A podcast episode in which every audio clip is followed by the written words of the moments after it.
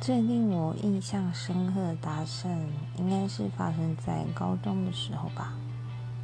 因为跳舞的关系，有一些学弟妹就认识我。然后有一次快要放学的时候，有个学弟就跑来找我说：“你是叉叉叉吗？”然后拿了一张纸给我。哦，我真的很惊讶，因为我没想到，就是居然还会有就是小粉丝这样子。然后当然是很开心啊，对啊。